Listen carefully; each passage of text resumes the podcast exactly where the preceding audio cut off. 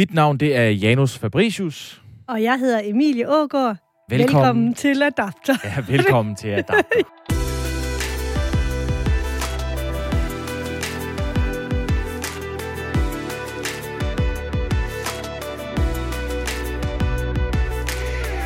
Først så har vi jo lidt af en øh, nyhed, vi skal bringe til jer her. Vi skal lave vores allerførste live show med Adapter. Hvad så? Vi er simpelthen blevet øh, inviteret på Aarhus Festuge fredag den 3. september kl. 14. Det er stadigvæk øh, meget nyt, så vi er stadig i gang, fuld gang med at finde ud af præcis, hvordan det kommer til at se ud, når vi går øh, live der den 3. september.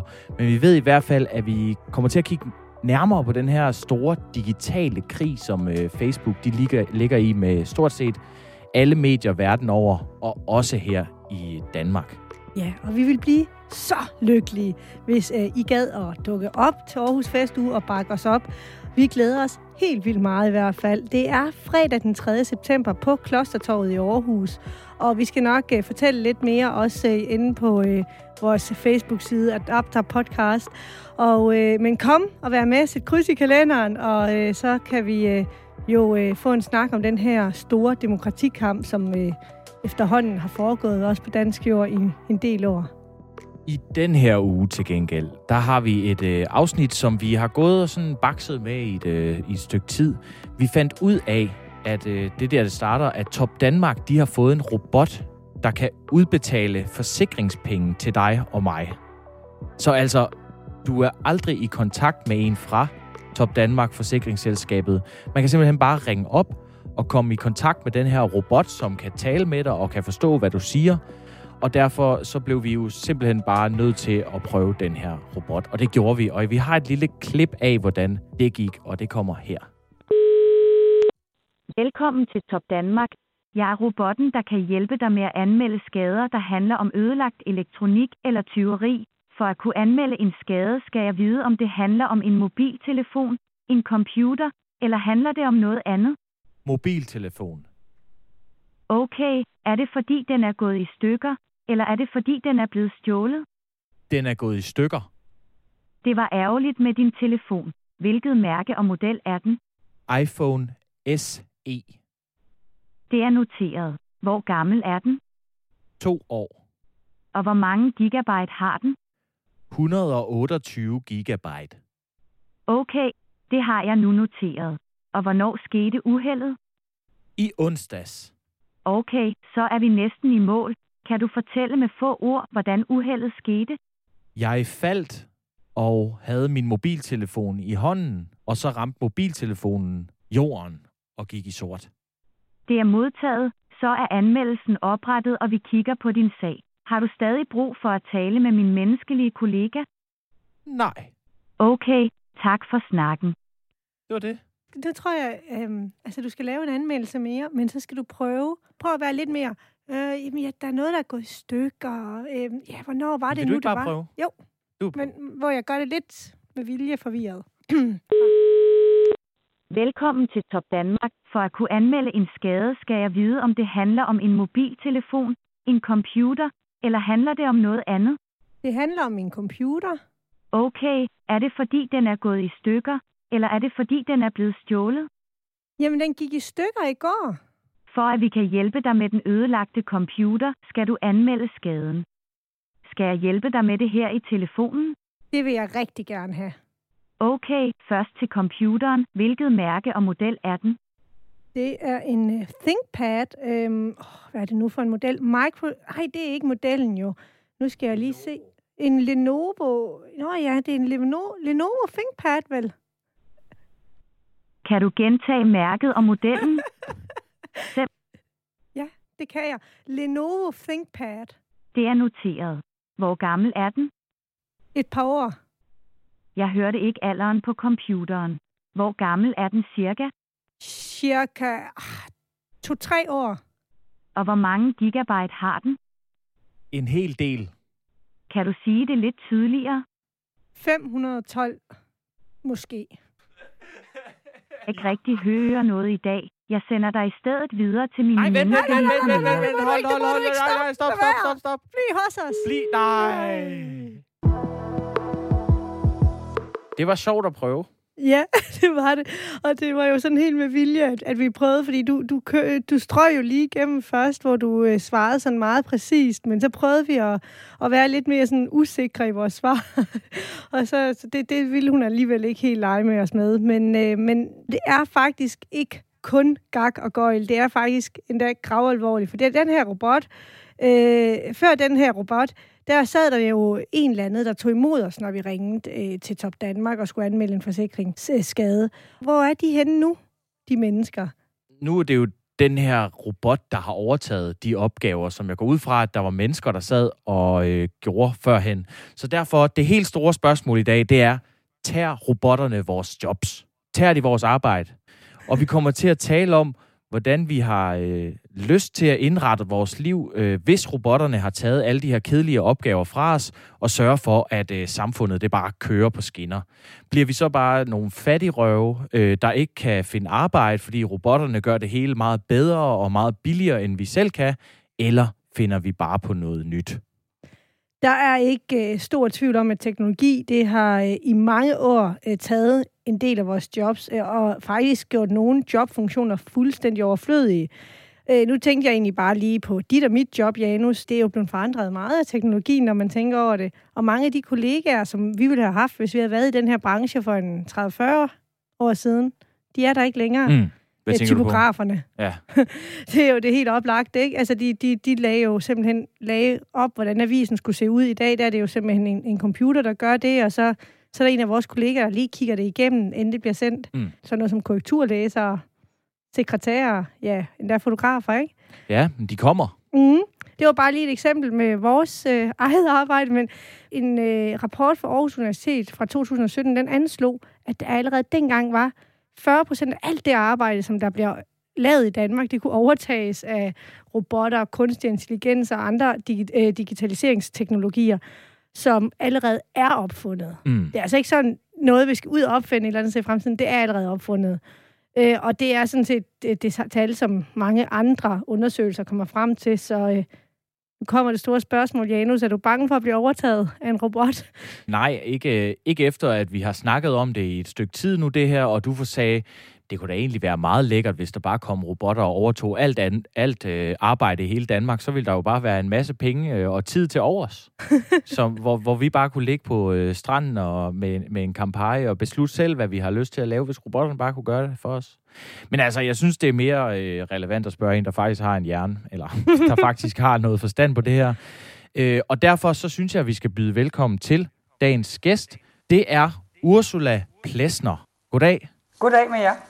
Du er forsker ved CBS, Copenhagen Business School, og det, som du bruger din tid på, det er at forstå, hvordan det påvirker vores arbejde og vores virksomheder, når robotterne de flytter ind. Velkommen til dig. Jo, tak skal du have. Jeg tænkte på, jeg vil også starte op med et lidt åbent spørgsmål. Mener du, at der er grund til at være bange for, at uh, robotterne de kommer og tager vores jobs? Altså, jeg tror ikke, vi har nogen grund til at frygte øh, massearbejdsløshed. Øh, hele den der øh, robotterne kommer frygt, den tror jeg godt kunne vise så ubegrundet på den måde, at godt nok så ændrer teknologi vores arbejde, og det gør robotter også. Men vi kan se sådan historisk på det, og vi kan også se i øjeblikket, at øh, selvom vi bruger teknologi til at udføre mange funktioner og hjælpe os med mange ting, øh, så er der jo ikke blevet mindre arbejde. Snarere måske mere i virkeligheden. Altså vi lever jo i et, i et komplekst samfund og opfinder hele tiden nye problemer for os selv, og vi innoverer, og vi er kreative og finder på alt muligt. Så, øhm, så jo, robotter de ændrer vores arbejde, de overtager nogle funktioner, de overtager nogle jobs, men så opstår der nye. Men det forstår jeg bare ikke, fordi at lige så snart, at der er noget arbejde, der forsvinder, fordi en robot kan tage det, hvordan kan det skabe nye jobs? Altså det er da en sjov øh, kobling. Ja, men det, det kan det på flere måder. Altså dels så opstår der jo en kæmpe arbejdsstyrke faktisk. Det ser vi jo i øjeblikket af teknikere og matematikere og statistikere og IT-supportere og AI-trainere og alt det, der egentlig knytter sig til at få alt det her til at fungere. Og så viser det sig også tit, at teknologier og robotter, de opererer jo ikke isoleret. De opererer jo altid tid i en kontekst.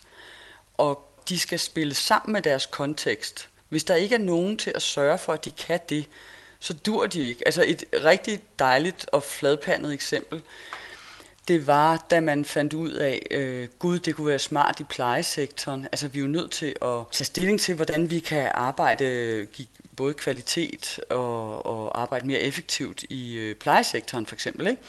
Gud, hvad nu hvis vi sendte øh, robotstøvsuger ud til borgerne, i stedet for at der skulle komme en rengøringshjælp ud og støvsuge? Kunne det ikke være smart? Og det kan det jo.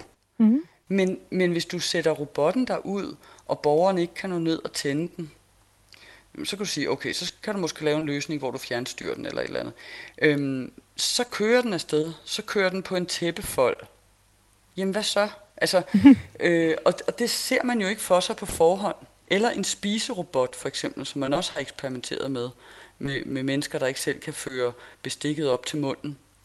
Der er enormt meget arbejde rundt omkring den spiserobot med at få placeret folk rigtigt i deres stol og forvente deres ansigter øh, i den rette vinkel og få, altså, for, kan, I, kan I se det for jer, en robot, der skal føre, altså tage noget mad op, jamen hvad kan det være for noget mad? Og sådan, altså der, der er altid sådan nogle komplekse omverdensforhold, der gør, at de færreste teknologier, de fungerer i et vakuum. Så det vil sige, forestil jer, at du har en eller anden teknologi, så enten i praksis løber der mennesker rundt omkring det, når den stopper, eller den skal opdateres, eller der går ged i det på en eller anden måde.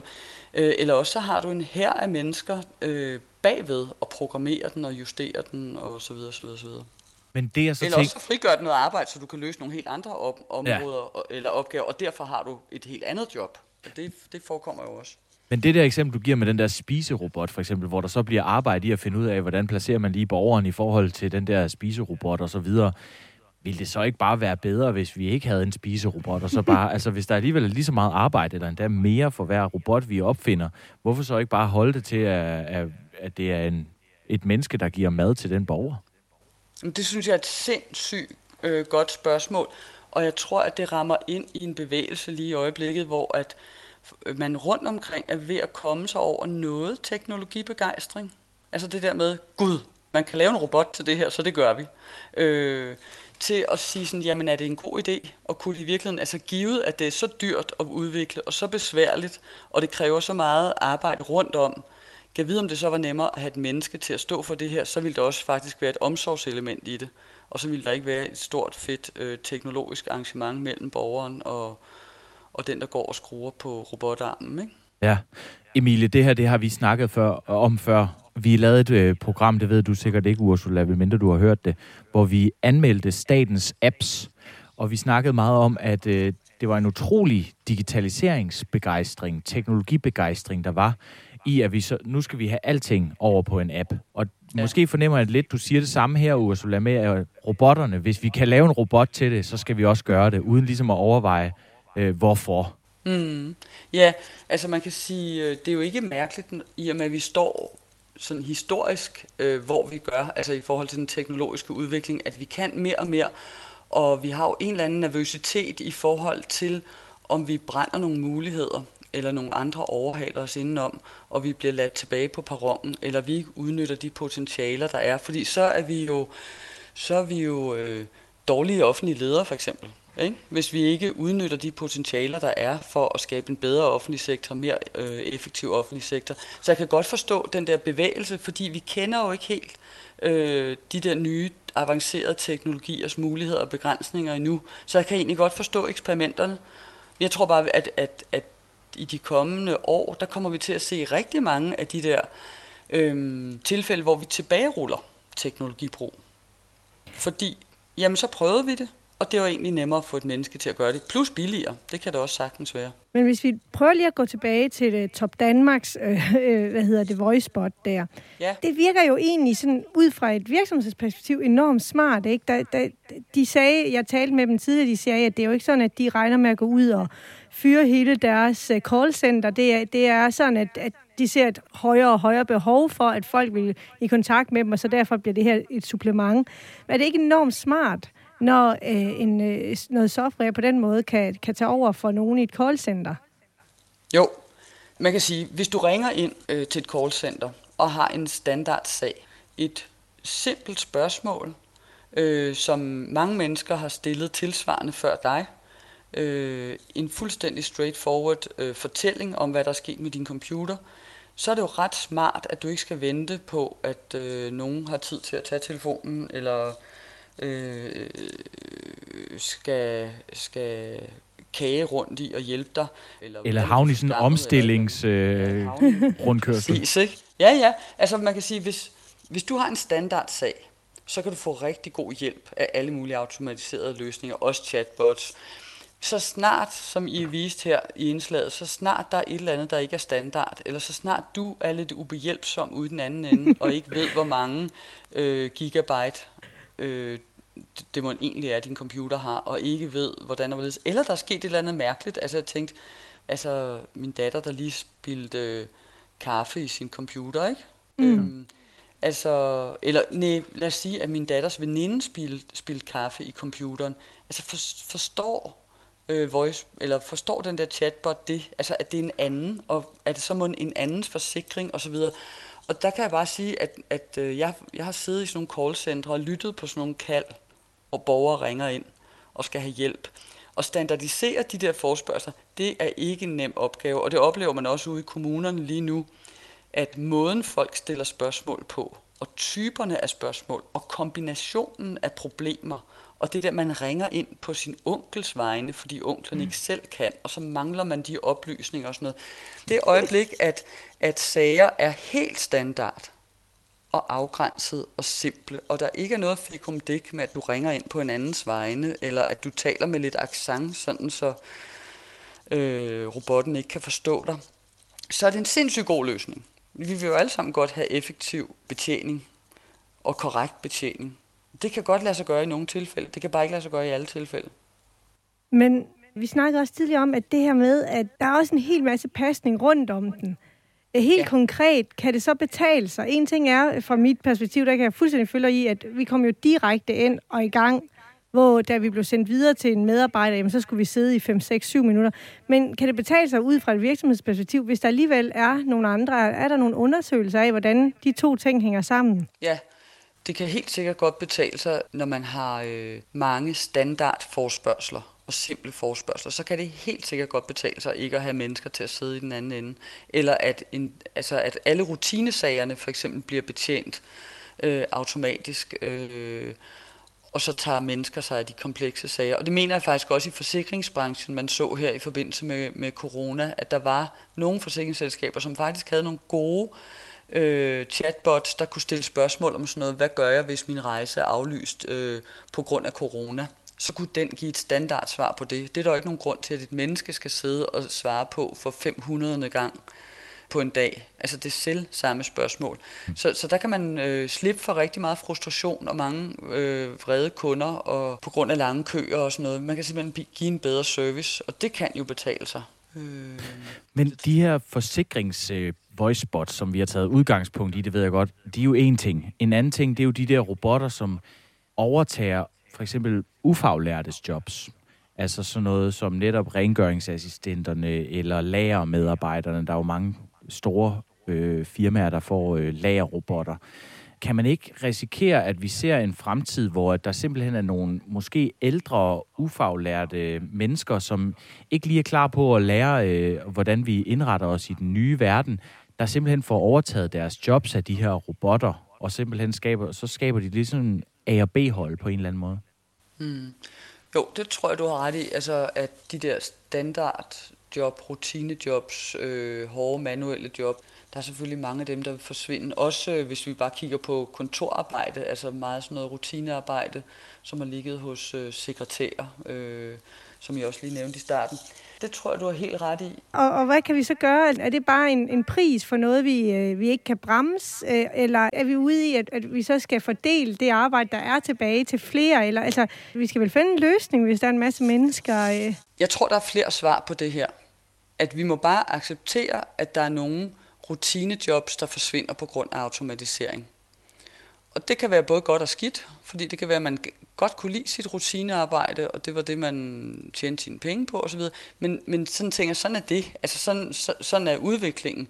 Til gengæld med digitalisering, der kan der også følge noget øh, opkvalificering simpelthen. Altså at, at vi har, det er ikke fordi, vi ikke har brug for arbejdskraft, men det skal være folk, der kan lidt mere end at flytte tunge ting, eller sidde og taste data helt standard ind i en formular. Man skal simpelthen kunne lidt mere. Øhm, men derudover så tror jeg faktisk stadigvæk, at der vil være øh, de der jobs rundt omkring de maskiner, altså som også er manuelt arbejde, eller som også kan være mere rutinepræget. Fordi lad os nu sige, øh, at du har en relativt lille virksomhed, hvor det ikke kan betale sig at få udviklet en robot, der er på dit lager, jamen så er der jo stadigvæk øh, brug for en lagerarbejder. Eller hvis du mm. har et lille kontor, hvor sådan og sådan, hvor det ikke kan betale sig at automatisere øh, sagsbehandling, jamen så er der stadigvæk brug for de folk, der sidder og tager sig af det rutinearbejde. Så jeg tror ikke, du bare sådan kan sige, wow, robotterne kommer, øh, mm. arbejdet forsvinder, ja. øh, og så videre, og så videre. Kan jeg, og det kan godt være, det er egoistisk det her, kan jeg håbe på en fremtid, hvor at jeg kan få lov til simpelthen bare at leve af min borgerløn, som jeg får ind på øh, kontoen hver måned, fordi robotterne de bare har overtaget alle de øh, nødvendige jobs, der er i samfundet, og så kan jeg simpelthen øh, ligge mig ned i min sofa og drikke Campari og gøre præcis, hvad jeg ellers har lyst til. Jeg ved godt, det er måske lidt spekulativt, du skal ud i nu, men alligevel... Mm. Nå jo, men der er jo mange, der taler faktisk om, om, om borgerløn øh, i øjeblikket. Ikke? Eller den er sådan genoplevet lidt, den der diskussion. Formentlig også som følge af den teknologiske udvikling ja, og, og den økonomiske udvikling i samfundet generelt. Men jeg tror ikke, det er meget sjovt, du siger det, fordi øh, Karl Marx, god gamle Karl Marx, havde jo den her idé om, at, at vi skulle helst sove 8 timer, arbejde 8 timer, og så skulle vi have fri 8 timer, så vi kunne gå ud og fiske. øhm, hvis det var det, ikke? Og du vil ligge og drikke Campari i 16 timer. Måske nogle af dagene, ja. arbejde de der sidste, ja. Øh, nu behøver du ikke arbejde de der sidste øh, 8 timer. Men øh, det tror jeg alligevel er en illusion, fordi at det ville kræve et meget simpelt samfund, og et meget simpelt arbejdsmarked. Altså maskiner, de, de kan simpelthen ikke øh, klare sig selv. Altså, vi bliver nødt til at passe dem, vi bliver nødt til at programmere dem, vi bliver nødt til at interagere med dem, vi bliver nødt til at tage sig af alle de ting, som de ikke kan løse osv. osv. Men er det ikke bare et spørgsmål om tid? Er det ikke bare fordi, vi står på, altså, vi står med, med fødderne lige ind over, og, og lige begynde på den her udvikling, altså bliver de her robotter ikke med tiden rigtig gode til at fodre de gamle, og til at passe markerne og sådan noget? Altså, det kan godt være, at det ikke bliver Janus øh, lige om fem år, men, men hvis man tænker på, hvordan robotterne var for 20 eller 30 år mm. siden, jo, altså man kan sige, nu er jeg jo ikke fremtidsforsker, så I får mig ikke til at sige sådan noget meget øh, forudsigelsesagtigt noget om, hvordan samfundet ser ud om 100 år eller et eller andet. Jeg synes i virkeligheden, det er mere øh, interessant at, at kigge på øh, alt det arbejde, der skal til det er også det, som, øh, som jeg beskæftiger mig med faktisk i min forskning sammen med, med min kollega Lise Justesen fra CBS. Vi beskæftiger os med alt det usynlige arbejde. Fordi når folk taler teknologi, se nu hvad teknologien kan, så er det som om, at det vil, det vil, det vil også realiseres en til en. Altså, hvis vi har, hvis vi har øh, robotter, der kan made mennesker, eller robotter, der kan give diagnoser for eksempel, altså scanne røntgenbilleder og give diagnoser, for eksempel cancerdiagnoser, jamen så vil vi blive madet af robotter og få cancerdiagnoser af robotter. Mm-hmm. Øhm, men sådan fungerer det bare ikke. Fordi det er ikke sådan, at fordi teknologier har et eller andet potentiale, så vil det også blive realiseret. Og det er simpelthen fordi, at øh, de kontekster, som teknologi skal fungere i, de er for komplekse. Så vi bliver nødt til at hele tiden øh, justere ind og opdatere og interagere. Altså teknologier skal interagere med mennesker, for at de fungerer i praksis. Det er nok min hovedpointe i virkeligheden. Teknologier har brug for mennesker.